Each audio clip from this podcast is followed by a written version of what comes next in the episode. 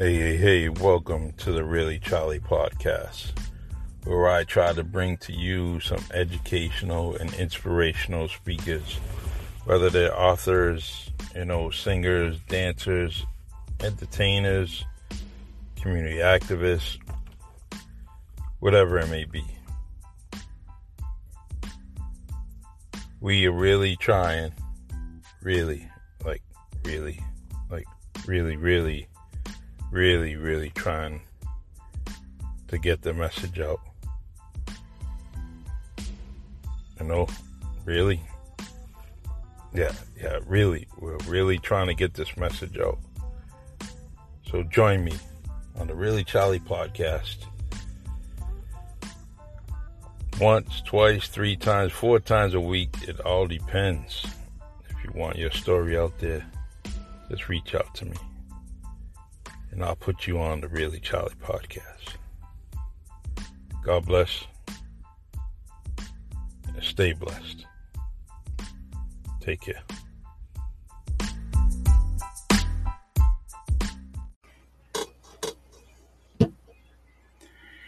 Hey, hey, hey, welcome to the Really Charlie podcast. Glad to be with you guys once again. Um, today's guest will be Shane Burgo, candidate for council at large for the city of New Bedford.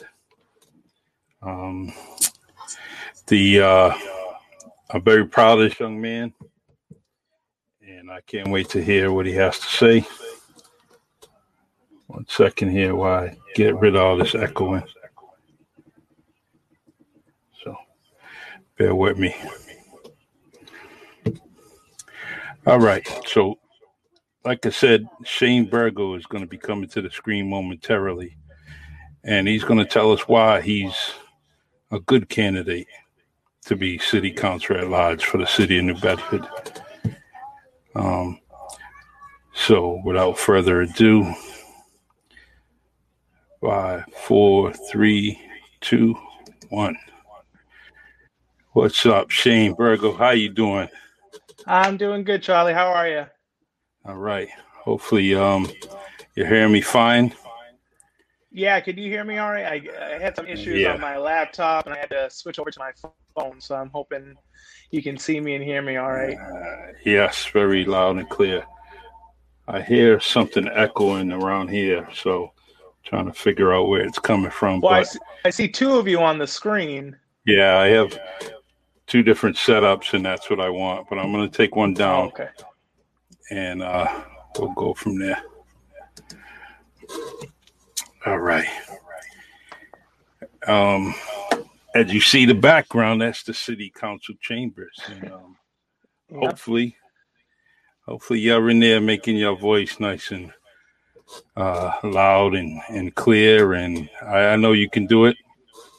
You just be you, and uh, things will happen. So. Um, let's see. Look, we're already starting up with some comments already, you know. says, What's up, cuz? What's up, Shane Burgo? Listen, everyone, if you please can allow yourself and your name to be seen on the screen, just allow StreamYard to do that. Um, other than that, what we have to do is look back, you know, after the podcast and see who commented. But um, first and foremost, share, share the screen, this live podcast. It's very, very important. Bigger, bigger the audience, the bigger the message gets out to the people of New Bedford. So, uh, let's see. Let's let's let's flash your name and title on the bottom here, and uh, I'm ready to go, brother. I'm ready to go. So, Shane, I know you as a civic minded young man, um, grown man, you know, and um, I know you're always involved in many, many things. Um, but why don't you give us a little bio of what you've done in the past and why you are a good candidate for council at large? Um, well, uh, first and foremost, I want to thank you for this opportunity uh, to be on your podcast. Um, I, I, can't tell you enough how great I think it is uh, for you to have so many people, uh, not only just politics, but so many people in our community that are doing great things. It's been great uh, listening in and watching everyone. Um, so thank you so much for this. Um, I guess what I will say, it started way, way, way back uh, in high school when I first ran for office. Um, anyone who went to high school with me will know um, in my, my superlative in the yearbook was most likely to run for office. So um, every year I ran, you know, for homeroom representative, uh, for class president, um, and then finally um, uh, student advisory council where I served as the vice chairman and the student representative to the school committee. Um, so I did that my senior year. Um, and then after that, having graduated, um, I still went on. I had served on the board of the New Bedford Young Alumni Association um, and helped with the college and career readiness um, group there. And that was you know something that i was very proud of because i think a lot of times at new bedford high school we're, we're always so focused on getting kids to college which is important. Um, but there are very important trades that uh, you know people need to be learning and doing. And i think all the times we say hey well they go to voke to learn their trades but there's plenty of trades uh, being taught at New Bedford High School. Um, and there's a lot going on at New Bedford High School that a lot of people don't know about. Um, so it was great being on that, serving on the board there, and you know, letting our students know that you don't always only have the option to go to college. There are other options for you. Um, and from there, let me see where else. There's been so much. Um, you know, what I will say from a very young age, uh, I'm very thankful to my godfather. Um, he brought me to all the local debates. Um, that's what really got me involved in politics around here and wanting to get involved politically and learning uh, how important politics are. Um, and that's why I got involved more recently with the New Bedford Democratic City Committee and with them there uh, what um, one of their caucuses this past year i was actually elected to be a state delegate here in massachusetts for senator ed markey uh, which we just got reelected which was uh, another proud moment for me. I was very excited to be part of his campaign um, and then from there i had gone on to be elected as a national delegate uh, to the Democratic National Committee for now President uh, Joe Biden uh, and obviously Vice President Kamala Harris. Uh, so that was very um, exciting for me. Obviously, we didn't get to go in person, um, but it was still very important because there's a lot of things that, you know, as they say, how the sausage is made that people don't realize about politics. You know, we, we see Joe Biden, we see uh, Kamala Harris, we see those faces, but there's the party platform, there's all the positions that we talk about uh, in the background, and people like myself here, and I was representing uh, Massachusetts 9th congressional district, and hopefully the people here in New Bedford. When I was in those Zoom meetings, that was the running joke. You know, you usually say where the where the uh, in the room where it happens, but in this case, it was the Zoom where it happens. So. um, I, I did my best, as you said, to raise my voice and make sure I was heard. And that's what I've been hoping to do uh, this whole time, uh, especially now more recently in the summertime, we saw a lot of the Black Lives Matter protests, and we saw a lot of our youth uh, getting more involved in seeing how they can get involved politically. Um, and I was able to help register people to vote. Um, and that was very important to me too. But I really realized, and I sat and I said, you know, we can register all the people we want to vote, which is very important. But if they're not showing up to vote, what use is it? Um, so that's, that's another right you know big reason why i'm i'm running um, is to show our young people that it's not just you know you don't have to be this older person with all this experience and all these credentials and all this you know packed resume to run for office. Um, yes. so it's it's very important especially in local politics for us to have this representation. Um, and I, I, see that with a lot of the candidates that we have. You know it's it's unfortunate that we have to wait to see an incumbent you know, drop out uh, and not run for people to feel like they should be able, they can run now and they have a chance. It shouldn't be mm-hmm. that way, uh, but that's how it is right now. Um, so that's one of the biggest reasons why I'm running is to show people you can do it. If I, you know, I can do it, if you can also do it. Mm-hmm. So true. It um just while you, you while you're on this path and you're you're uh, going through the whole experience, you know, capture all the pictures that you can, capture everything possible, um, whether it's digitally, digitally or something video. Just do it. only because these memories, um, especially with your first time running, it, um, you reflect mm-hmm. on it later on, um, and some of those reflections are very priceless. You know, I seen some people that I, you know, when I did run, that um, are in pitches with me uh, that are no longer here. Um, mm. And uh, but it's just great experiences. It, it's it's nice to know. It's nice to show, you know, people behind you because you're going to inspire someone. You're going to inspire some someone, many people. You're going to inspire people that are going to say, "Look, Shane did it. I want to do it just like him or better. I'm going to do it." And so you keep on doing what you're doing, um, and you know, collect collect collect all yeah. these memories.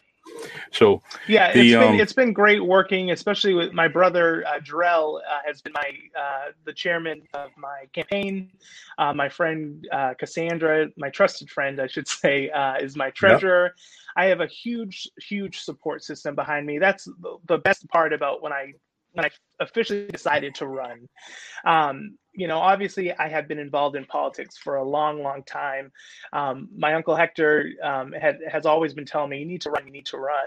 And I'd always mm-hmm. tell him, you know, timing is everything. You know, right now is not the right time. Whether I'm starting a new job or you know uh, helping out with my grandmother. Uh, so it was always it always seemed like it wasn't the right time. Um, so that's why when I finally did decide to run, it was one of those things where I sat down with my friends, my family, and because I knew it's not something, you know, when people do decide to run, what I will say is it's definitely not something you can do alone. It, you're going yeah. to need a strong support system. You're going to need your community. Um, and, and, you need to to know that it's not going to be easy. So it, that's one thing I have learned. It's been it, it has not been easy at all, but it sure has been fun. Definitely getting to meet with people um, and hearing people's stories and, and letting them know that they're being heard. And that's the biggest part of our campaign is letting people know that they have a seat at this table. If I win, it's not me who's winning this seat. It's the community that's winning this seat. Uh, a lot of times we keep hearing these articles where they're saying, oh, Deborah Coelho's seat is, you know, being vacated. It, it's not Deborah Coelho's seat. It's the city of New Bedford's seat. And that's what I'm hoping exactly. to bring is it's the seat of New Bedford that I want to make sure that they know I'm sitting in the seat, but I'm sitting in the seat as a representative for everyone here in New Bedford. Exactly. That's a very, very nice way to put it. I love it because um, those seats are for everyone. If you're a mm-hmm. city resident, a city resident, that seat's there for you. It's not um, just because it's title on the desk, but those titles are very mobile. They can go mm-hmm. from so and so's name to Shane Burgo's name. You know, and um, so they're they're they're there for a reason. And I mean, every time I go in that chambers, and I've been there a lot, I still I'm still in awe. I still love the place. I still like it. I still um, say, "Wow, this is this is an iconic place." So many things get done here, and then so many things don't get done there. So um, I just want, I, I, I just, I just love it, you know, and um, I really, really will be happy if you get in there because I already know what type of person you are, and um, it's going to be good. So we we talk, you know, there's there's a lot of issues that are still on the board, you know, um, it's and it's from taxes to you know, the property taxes is constantly going up. You know, the infrastructure being very slowly maintained. Um, let's see, fire department, EMS still fighting. Um, school department, the paras, um, the lunch aides. You know, the, the paras. There's one thing I got. You know, working within the school bill, the school district you know, for eight years, and I've always seen how valuable the paras are. And then when I finally learned last year what they actually make, I was like, it, it was jaw dropping. I couldn't believe it because I know that teachers and administrators call on those paras constantly, constantly. So, uh, you know, how can you kind of help out with some of those things? Do you have a brainstorm on how you're going to try to help out yeah, with so, those situations? So I agree with you. They are uh, fundamental um, to the work, everything that goes on at that school, uh, in all of our schools. And I, it's very appalling to know that they're making lower than the minimum wage. And I, I don't think a lot of people understand that or know that that they're um, because of how the Fair Labor Act is set up, that they're legally allowed to be paid below the minimum wage. Um, and I'm I'm hoping we can promote their uh, story a little bit more because they're still in budget negotiations, just fighting um, for a minimum wage, not even a livable wage. That's a whole other conversation for another time um, yeah. that I think is so important to talk about. Is we're fighting for a minimum wage, not even a livable wage, just a minimum, because the work work that they're doing, I, I tell you right now, none of them do that job for the money. Not one yeah. person that becomes a paraprofessional, and these are people that they're not paraprofessionals for a year or two. They do it for their entire career. They stay on because it's what they love, and they they know it's an important job, and they need to be paid accordingly. They're doing out, you know, the the things that they do on the job are above and beyond okay the stories that i've heard and what i've witnessed being a student in the schools. Um, so you know unfortunately it's it's a situation where unions and negotiations with superintendent i hope that they will you know work with them and and give them what they deserve um, because it's a long overdue. You look at how much our superintendent's being paid and the raises uh, he's receiving you know it's only fair that the people that are our frontline workers working in the schools with our students doing like i said going above and beyond at the bare bare minimum make the minimum wage. That is the very least that they can expect but they deserve so much more. Like i said we could go on and on about talking about like, the difference between a minimum wage and a livable wage. Um, but yeah I I'm hoping to join them uh, out there as they protest. I haven't had a, a, lot of time recently, but I'm in full support of their fight uh, for a minimum wage and, and getting a lot more in their bargaining agreement because it's outrageous when we're seeing the things that they're expected to do in the school systems. Um, you know, they have a certain dress code and certain clothes that they're supposed to wear, but they're not being paid enough to even afford certain clothes to wear. So it's like little things like that that people don't think about, and they're here taking care of our the children that need it the most. And I think it's important yeah. that um, we as a community, I think we have so far, which I'm glad to see, are supporting them wholeheartedly. And I hope that the school will, the school department will see that and fund mm-hmm. them appropriately. So true. Um, and we got to support them. You know, they, they're full time hours.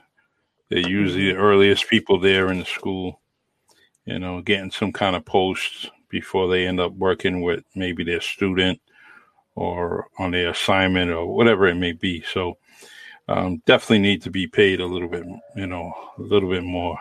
Um, yeah, it's both the paraprofessionals and the lunch aides that we, you know, both are grossly underpaid uh, yeah. for the service that they do for our, our students and our school system as a whole.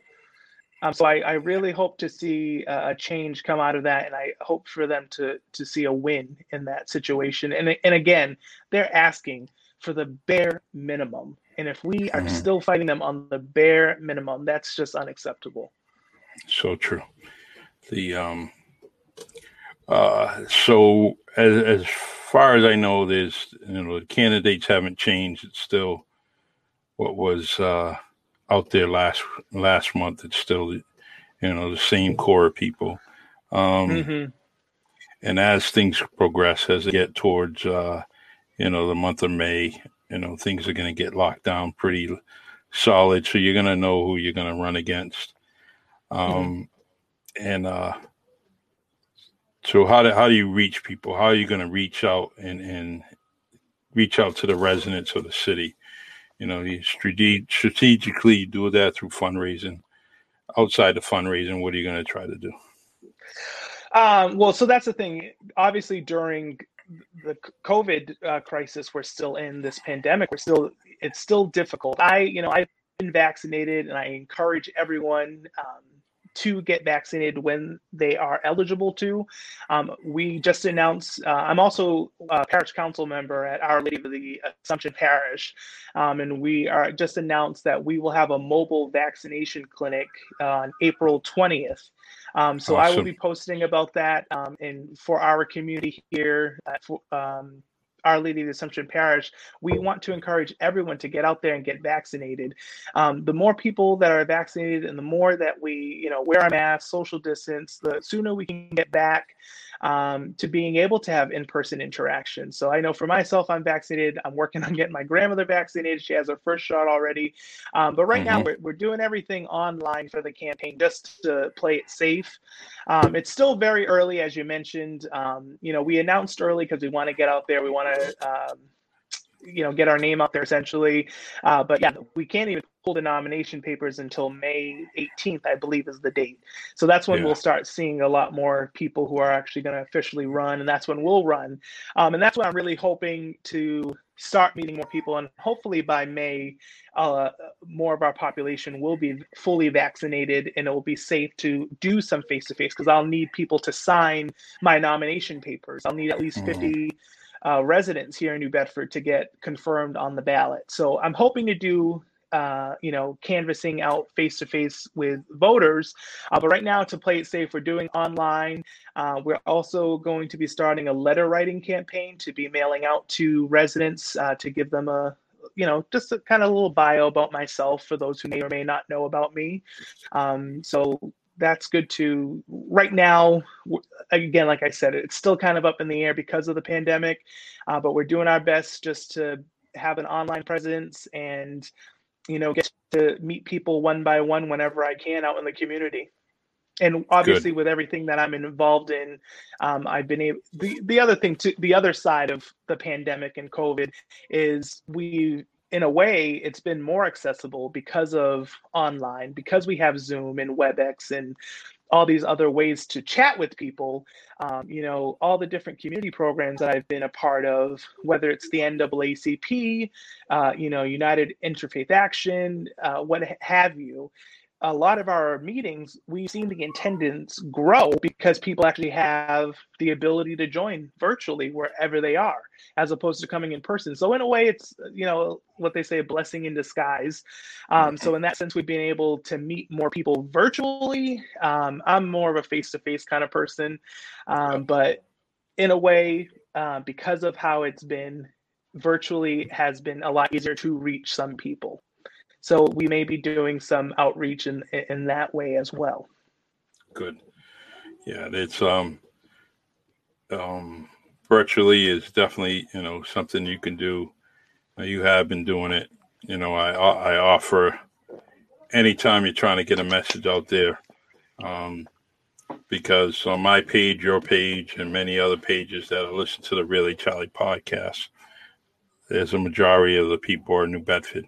So if you um, need to come on here and, and broadcast a message, you know, just contact me. I'll have your brother contact me. Um, I appreciate it, and, and we'll, we'll do what we have to. The um, so you got all your suits and ties already. You know, you're getting ready. yeah.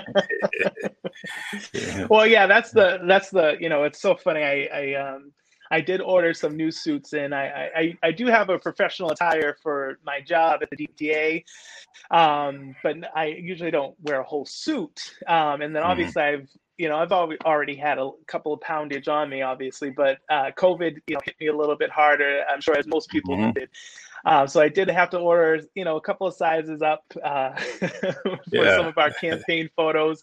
But I, you know, I always laugh because I'll try something on and I'll go and I'll uh, model it for my grandmother because that's the only approval I'll need is uh, from her. She decides what I should wear and what people are going to like, and if she likes it, then I know that everyone else will like it. Yeah, and and take it from her. You know, she dressed up on a on on. uh Let me see, she dressed it up seven days out of the mm-hmm. week. She was always a neat appearing person.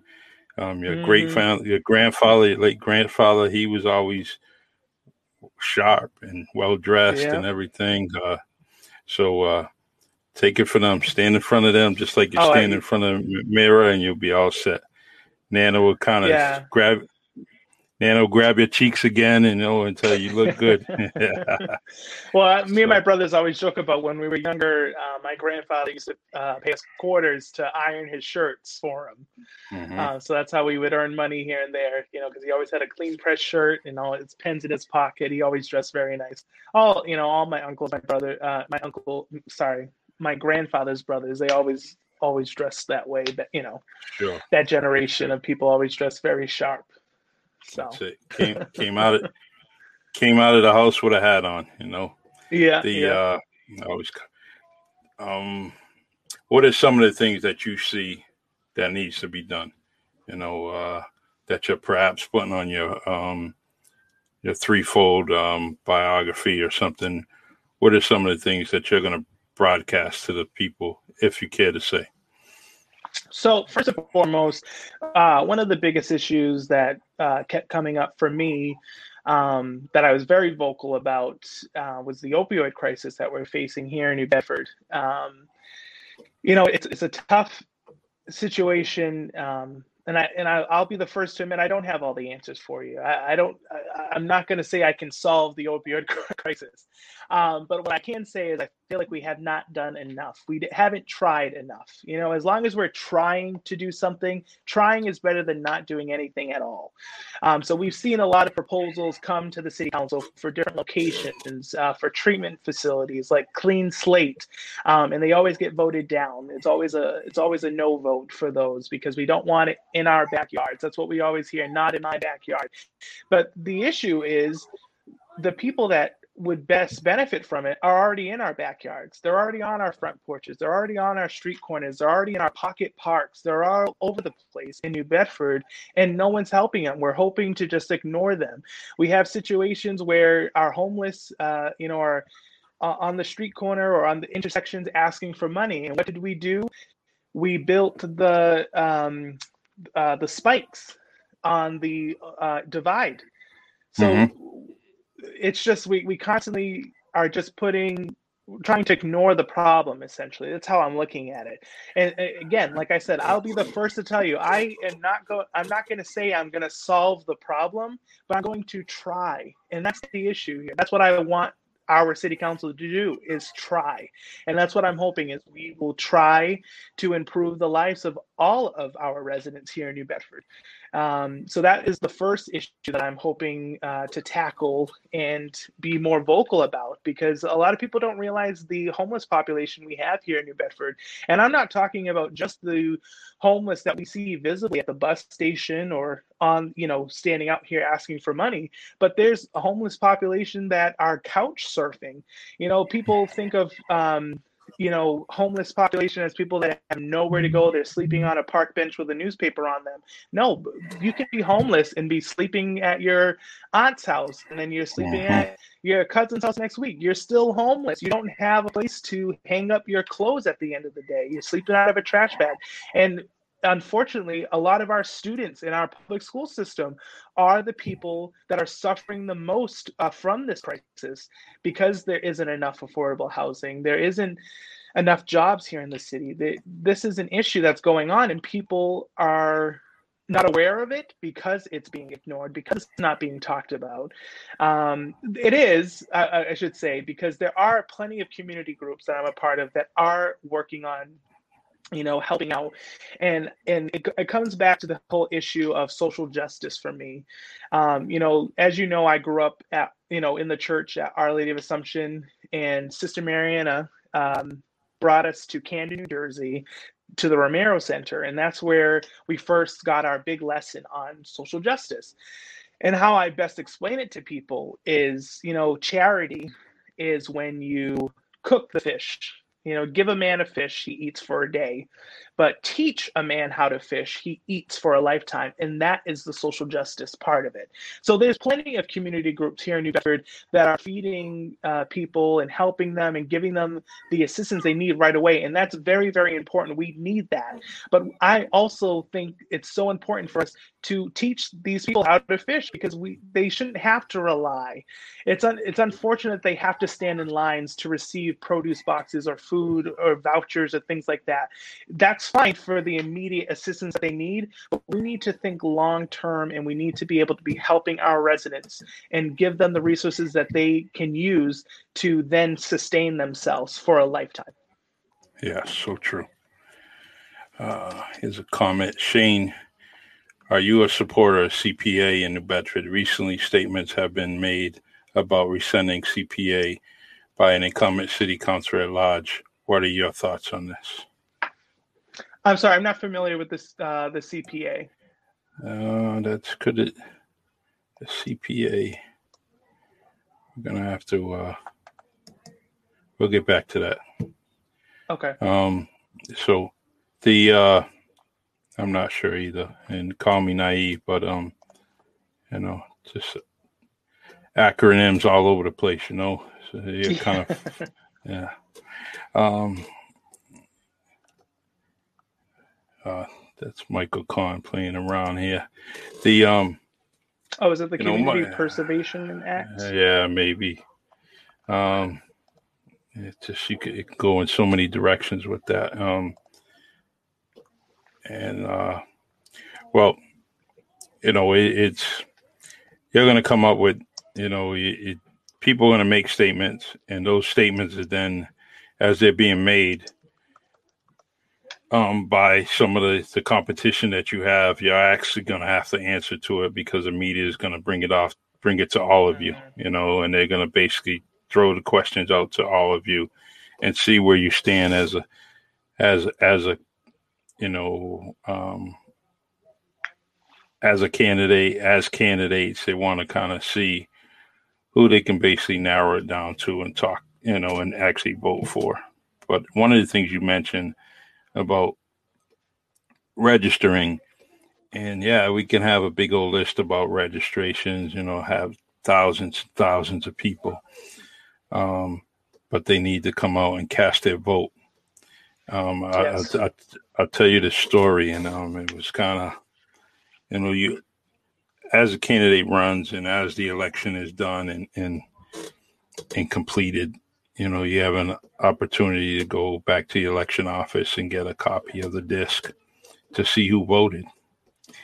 And I've seen countless people that uh, didn't vote and they live directly across the street from some of our polling stations.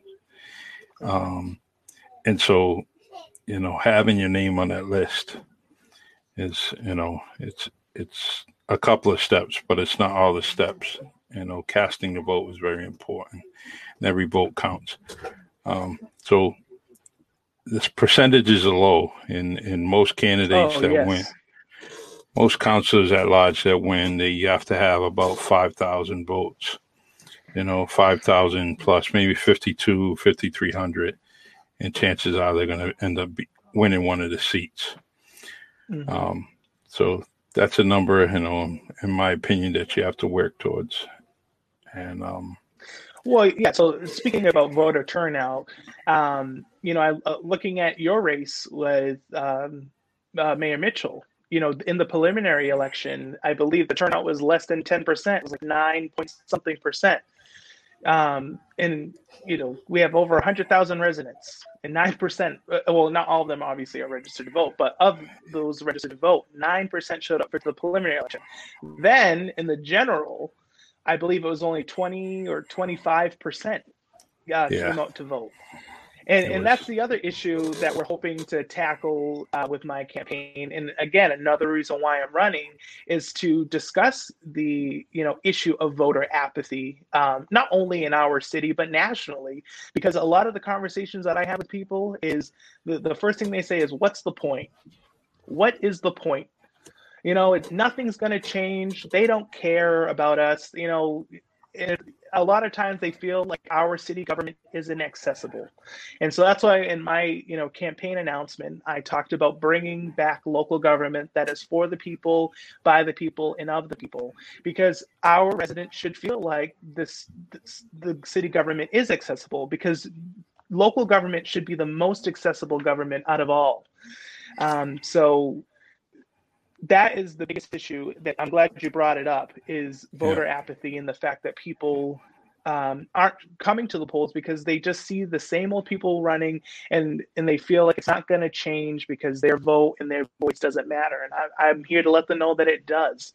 Um, and really quickly not to change the subject um, if the person is, that asked the question before about the cpa i believe they're referring to the community preservation act um, i do support the cpa um, i think it's a um, uh, the CPA com- uh, committee here in New Bedford, I do support it um, to answer that question from earlier.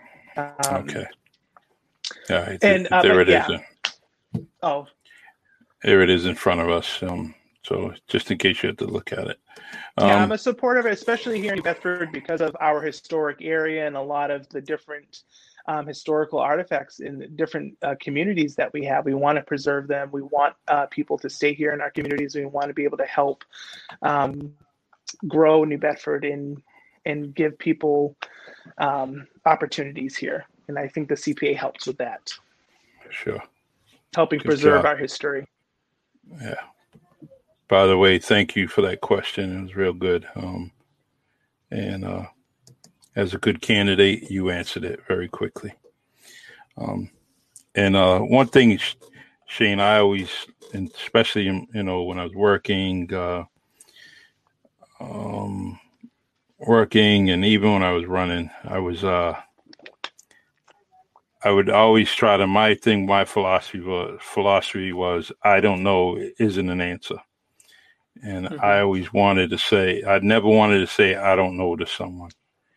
I would always say, I'll get back to you.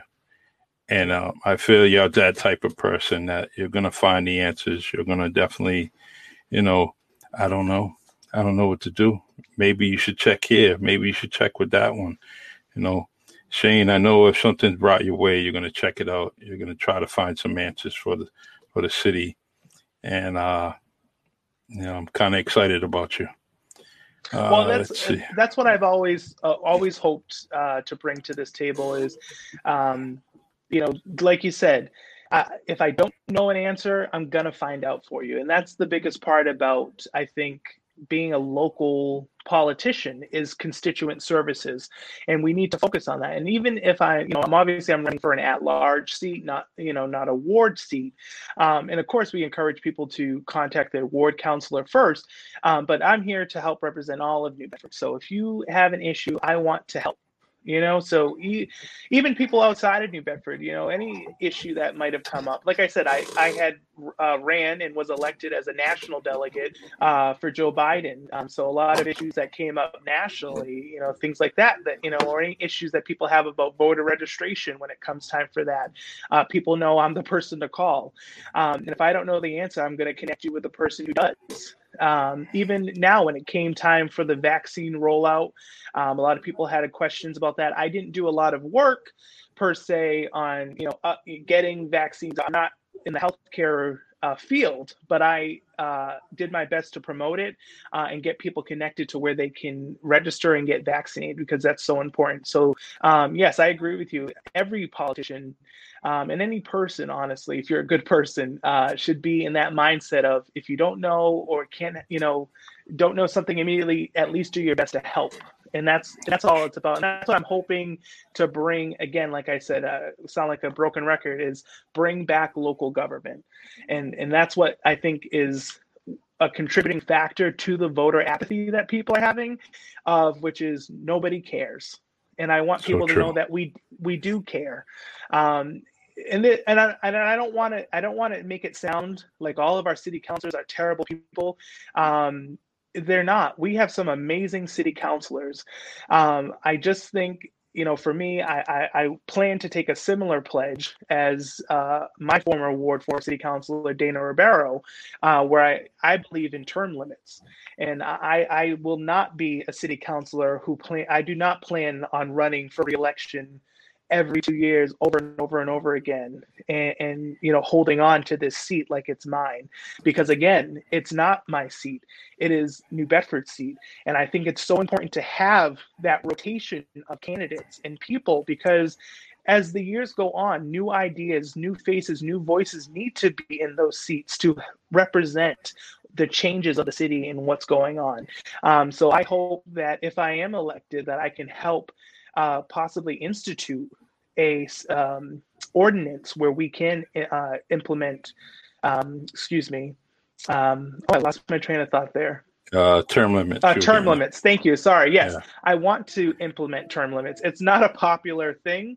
Um, and I know a lot of candidates that have run in the past that ran obviously as non incumbents and then finally got their foot in the door. And then once they were under that safety umbrella of, oh, I'm an incumbent now, then they no longer, you know, they don't believe in term limits anymore because now they're safe because they get reelected every time. Yeah. Um. So, so I'm hoping that I can work with our city councilors. Obviously, we have like you know we know Debora Coelho is not running again, so there's going to be at least one new person on council. Um. You know, and most likely the other four are going to be reelected because how our city politics work. Um, so I, I, I don't want to be negative. I don't want to paint a picture that our uh, you know, city council is doing nothing and that they're terrible people because they're not. They're very good-hearted people. I know a lot of them. I have personal relationships with some of them, um, and I respect them wholeheartedly. And I don't want our campaign to be painted at any way as negative. Um, but I just I believe that we need to have term limits and that we need to give our residents an opportunity to have their voices heard in, with other representation. It shouldn't just be a stronghold of the same voices, same people, in same r- round robin, essentially. Yeah, Shane, Shane, just you know, Shane, just be you. Just being you. Don't have to worry about none of those things because that's not you. That's not you. Kind of tarnishing or assassinate someone's character. You're just mm-hmm. you're just a good human being. You're just going to do what you have to, and just follow your upbringing, follow your common sense.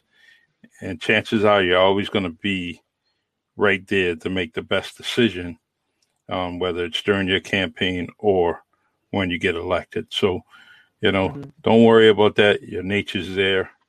It's going to definitely, you know, it, it's it's going to always come out with good results. Um, and if you have to explain to someone why the decisions were made, I'm pretty sure you already have your facts already settled in your mind, and, and you'll be able to explain to them, you know, agree to disagree sometimes, but, you know, I know your explanation is going to be worthwhile. Um, there's yeah. Uh, what, what I will say too is I, I think the other issue, uh, uh, uh, another reason why I'm running, is because a lot of the other candidates that I see, not this cycle, which we'll see. Obviously, like we said, we don't know who's officially running yet. But in past cycles, like I said, my godfather brought me to all the local debates. I've been to all the local debates since I've been young. And I have seen over and over again how the new people that come in, their their go-to is always to attack the incumbents, and it's easy to attack the incumbents. It's easy to say, "Oh, you know, out with the old, in with the new," because that's popular. It sounds cool. It sounds great. Um, at the end of the day, we know that you know the incumbents are going to still be there, and we need to be in a situation where we're working with everyone. Okay, so even if we disagree with someone, we need to be in a situation where we're able to respect one another. And when we're we're campaigning, it should be about our us. It should be about our campaign. Um, it shouldn't be it should be about what we can offer to the residents. And so that's what i hope our campaign where we're going to stand out is you, our campaign you will not see us pointing fingers or throwing mud at people because we're only here to uplift the residents of new bedford. And again in my announcement, I uh, had a big emphasis on our city motto, Lucem Diffundo, which is I diffuse uh, light. So that's what we wanted. We want to give out light and we want to diffuse our light and send that light out to everyone and hope to be as positive as possible. And like you said, I hope to just be myself and, and have that positivity spread uh, through the city council and through the city because we all need to work together to improve our city in all of our situations. True. True. It's, um, it is our city, our pride. I mean, every, in order to run for a seat, you got to be a city resident. So it's your city, mm-hmm.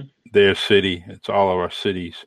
So why wouldn't you want the best for it? And we have to work together um, and get this all done. So, uh, uh, let me see. I had a few more questions here. Let me just kind of look through my notes here. Um,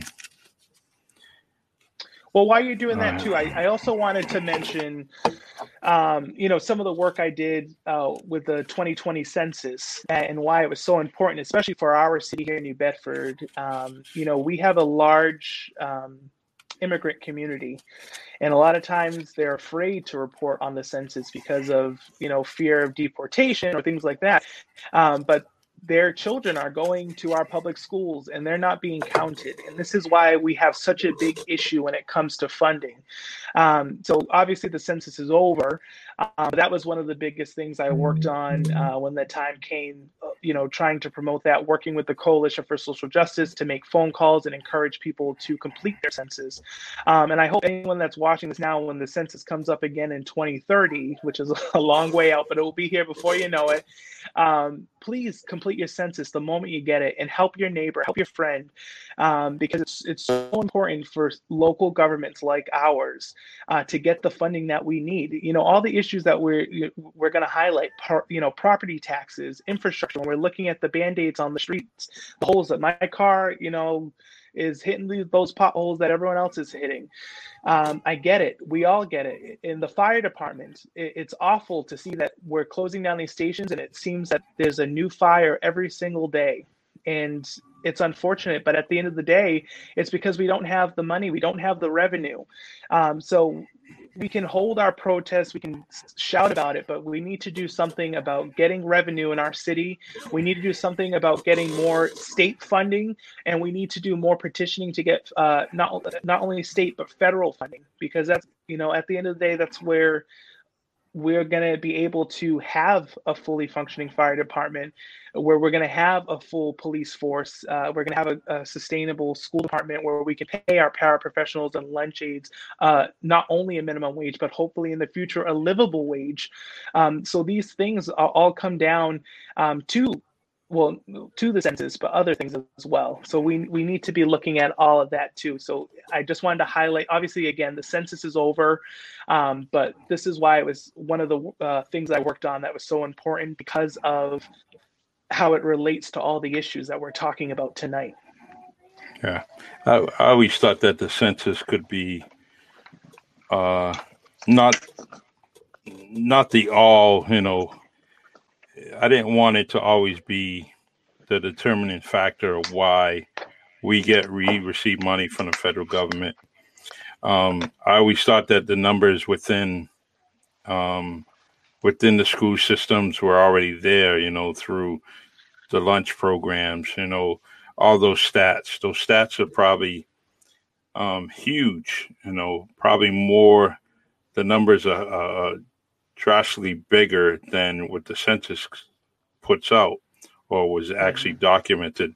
So I think a combination of that data that was already submitted in the school department could actually help out, you know, because documents that they're, they're submitting to the school department has a guardian, a parent, a child, how many children are in the house, you know, so those things mm-hmm. should be utilized a little bit more to kind of help out with the numbers um, especially when they're lower, and we all know they're lower. Um, that's been going on for decades. That the numbers are always low, especially in this city, where we know it's a hundred thousand. You know, but well, you know, yeah, the, number, the last census yeah. we reported under a hundred thousand. I believe it was like ninety or lower than that. Yeah, um, and it's and we lost a congressional district in Massachusetts. We used to have ten congressional districts, and that and again, it's one of those things that people don't think about, but it translates to votes in uh, Congress that we lost mm-hmm. now. So instead of having 10, we have, and that also translates to votes towards president for the electoral college. The electoral college votes are based off of your congressional districts. So it, you know it's tied to so many things. And you know the numbers that you're talking about too that we're seeing because uh, the city obviously does its own census. I believe uh, i forget how often they do theirs. But unfortunately it doesn't really translate to anything when it comes down to federal funding. Um, but unfortunately at the time when this census was happening we had a federal government um, that was anti-immigrant uh, and wanted to do its best to scare uh, as many communities like ours as possible. Um, and and I'm really worried about the results that are, we're going to see coming out.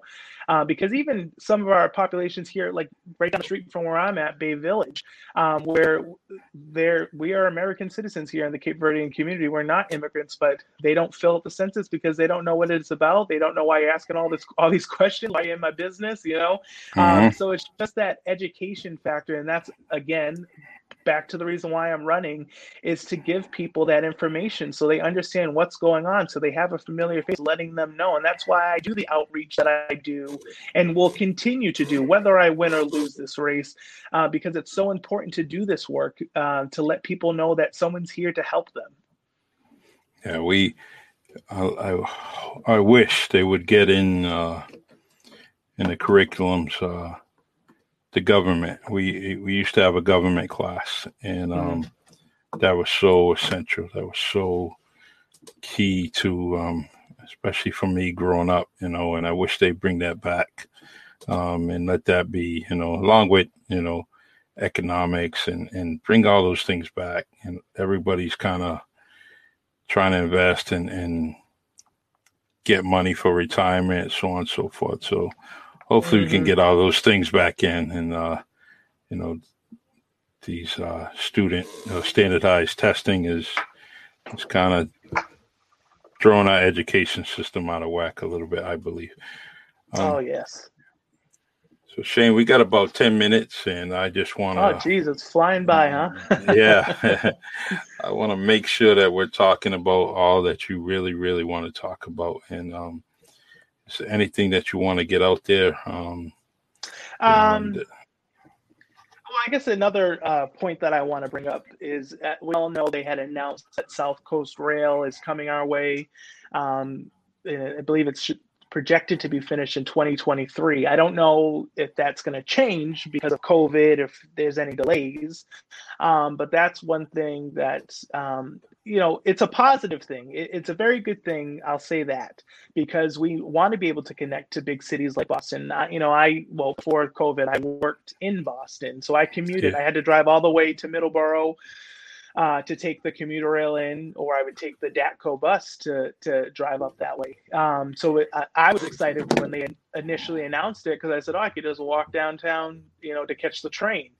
Um, mm-hmm. One thing I'm really worried about, uh, and we notice when we have um, in our cities, is gentrification, and it's yes. that big scary word that people don't like to talk about, and a lot of people don't understand even what it is sometimes.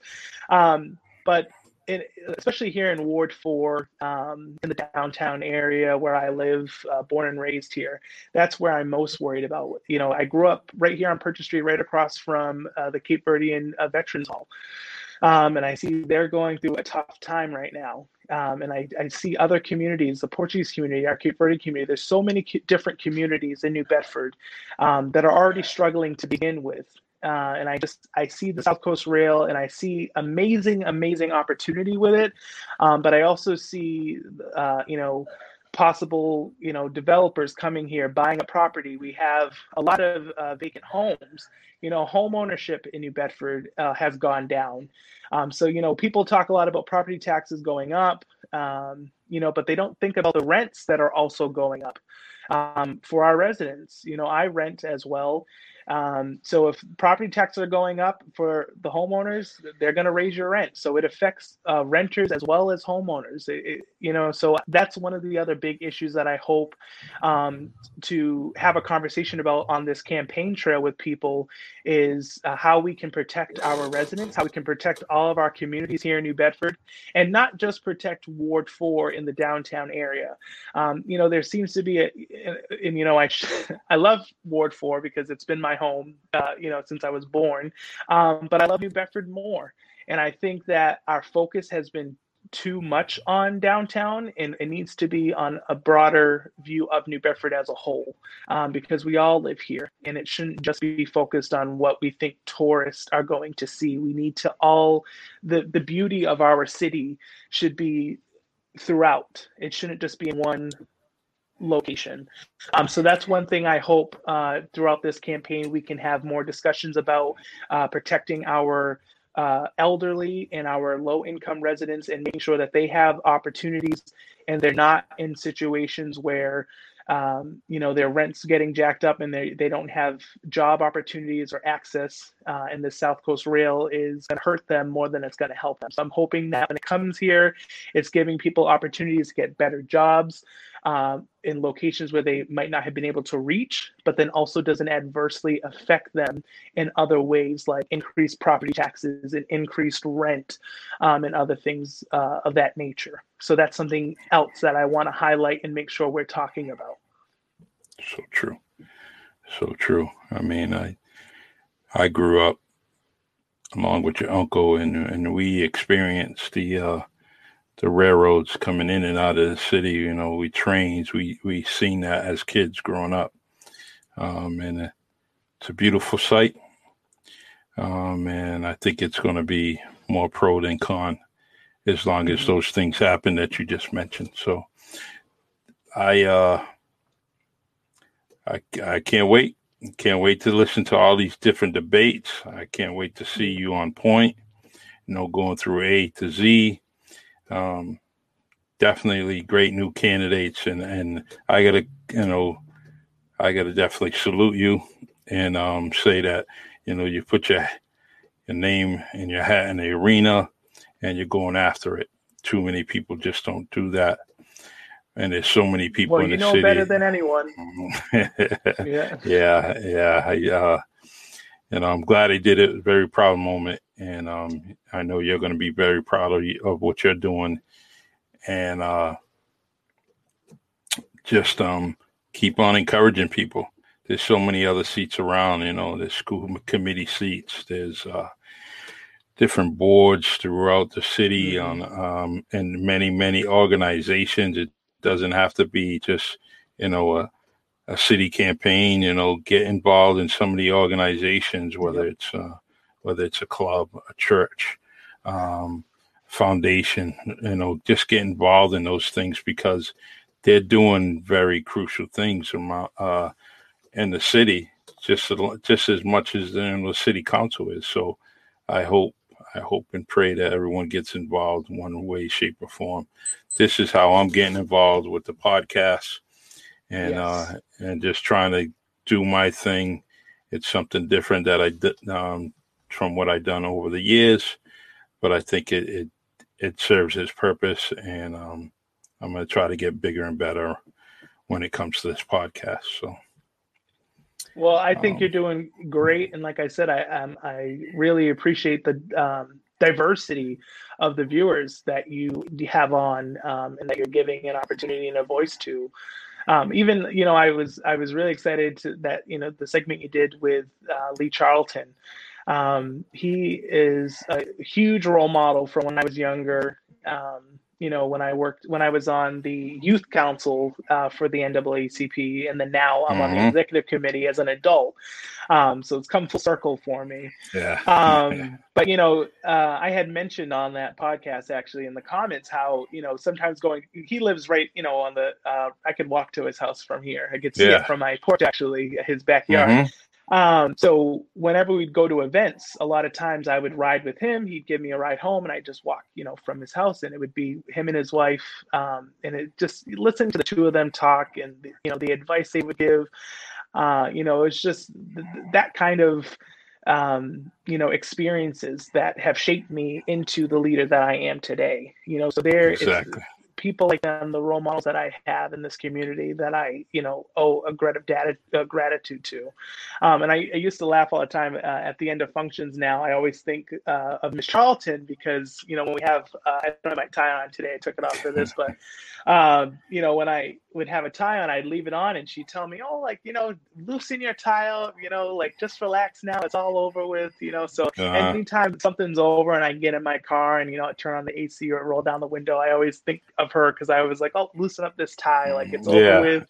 Like, you, you know, um, but just like little advice like that here and there. But it's just, you know, great leader. We are so fortunate here in New Bedford to have the role models that we have. You know, I think of uh, Tom Lopes, um, one mm-hmm. of the mm-hmm. first Cape Verdean state reps here in Massachusetts, uh, and the things that he did uh, for our community. It's just, it, it, we are just so fortunate. And this is why, uh, again, We have so many leaders here in New Bedford, young and old, um, and I hope that they all know um, that they too can be they can run for city council. But like you said you don't only have to run for city council. There's school committee there's uh, committees. You can be join the naacp you can join the coalition for social justice you can join there's so many different groups. You don't have to be an elected official to affect change. Uh, i've been you know on this earth for 27 years and the most change that I have done or have been able to accomplish um, has not obviously this is my first time running as an elected official,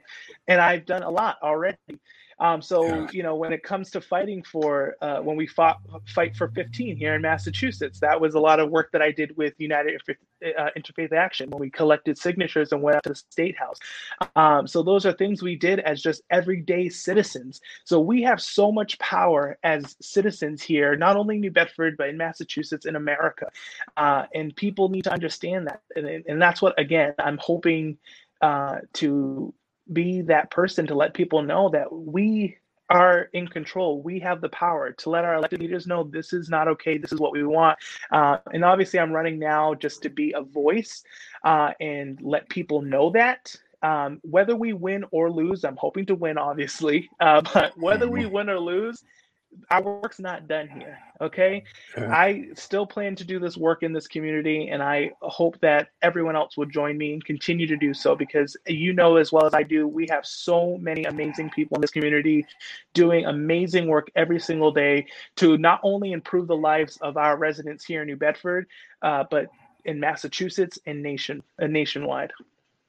Exactly. Um, it's very nice to hear that you called yourself a leader and um, I want you to make sure that that that's a title um, given, that's a title earned. You make sure that you keep that in your vocabulary um, because guys like me that are old enough to be your uncle, you know, you just you uh, you are a leader, and you make sure you keep that in your vocabulary and make sure that um, you know it. You know it in the back of your head in your mind that you are a leader. And uh you know keep on keeping on. I don't i don't care what it is. I appreciate call it. You call me. You want to get on this podcast even if i do one podcast before you i'll let you come on and we'll do another thing whatever it may be. You may just want to get something out there. Um you know it's the Really Charlie podcast isn't New Bedford Guide. It isn't the Standard Times. It isn't WBSM. Mm-hmm. Um, but guess what?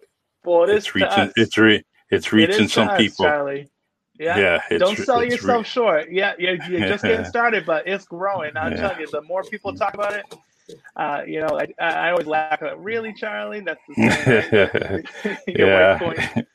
yeah, she did. She definitely. Uh, she, uh, if I was keeping track of the royalties, man, she she would be making some money definitely because yeah. it's sticking. I'm I'm driving at work, someone's yelling, "Really, Charlie?" You know, um, on the comments on my Facebook page, "Really, Charlie?" So it's it's definitely sticking. Um, well, yeah, I'm this proud is how these things start out and they grow. So, and like I said, you've already reached so many people, and again, the the amount of people that you've had on and given a voice to, uh, again, has not gone unnoticed. Uh, you know, people have been talking about it. Um, and it's it's it's rare it's greatly appreciated by a lot of people. So again i want to thank you uh, for this opportunity to have me on. Uh, i definitely look forward to getting on here again and i continue to look forward to, to viewing your other podcasts with other um, you know guests that you have on uh, because i haven't seen one yet that i haven't enjoyed. Thank you very much. And uh in fact let's let's end with the question. Uh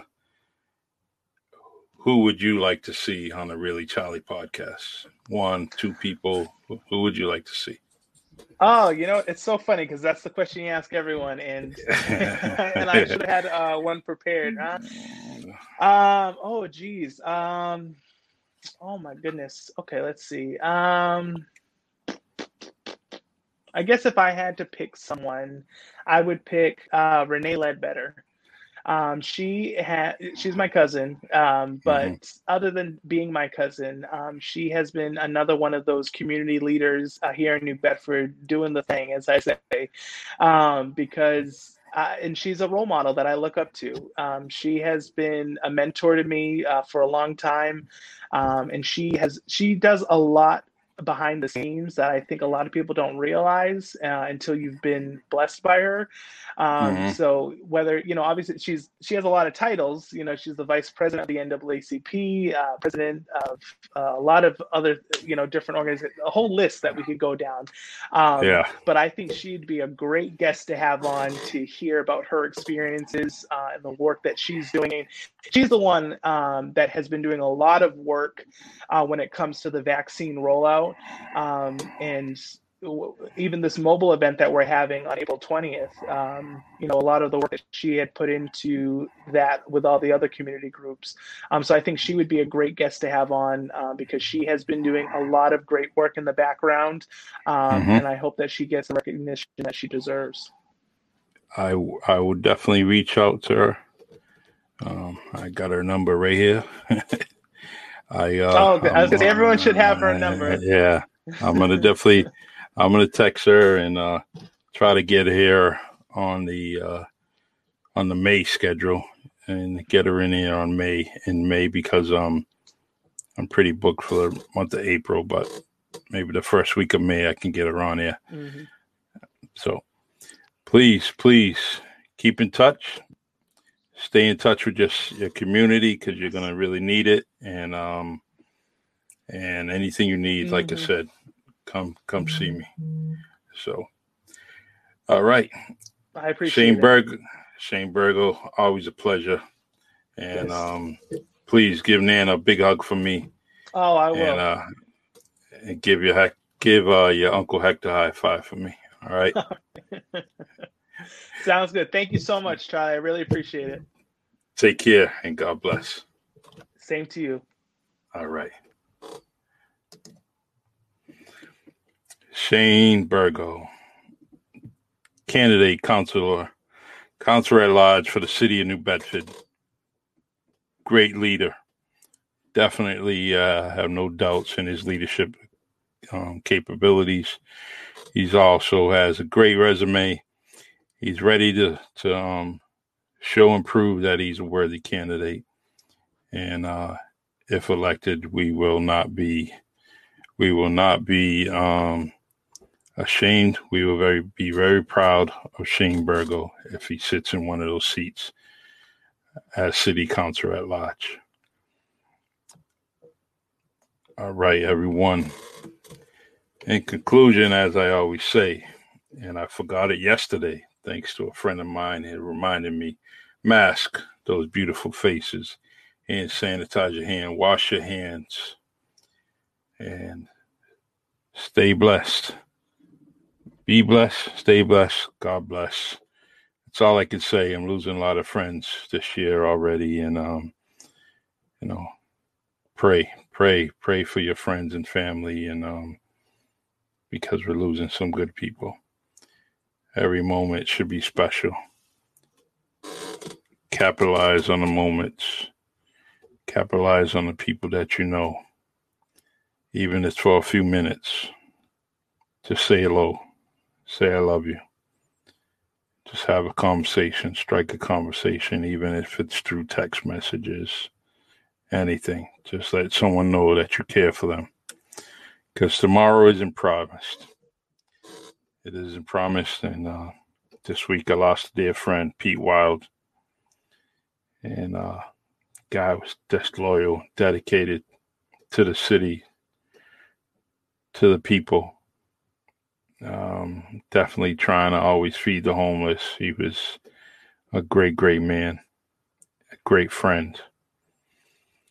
And uh, I want to say my prayers to his wife, Donna. Um, truly, her soulmate. They came together to, and they've been together, and they definitely were best friends. Um, so my my heart sympathy is uh, tearing apart for uh, you know Pete Wild and you know Donna and their families. It's a great man, and I, I like to get a tribute going in honor of Pete Wild um, within the next couple of days, and uh, where we can just say some great things about him.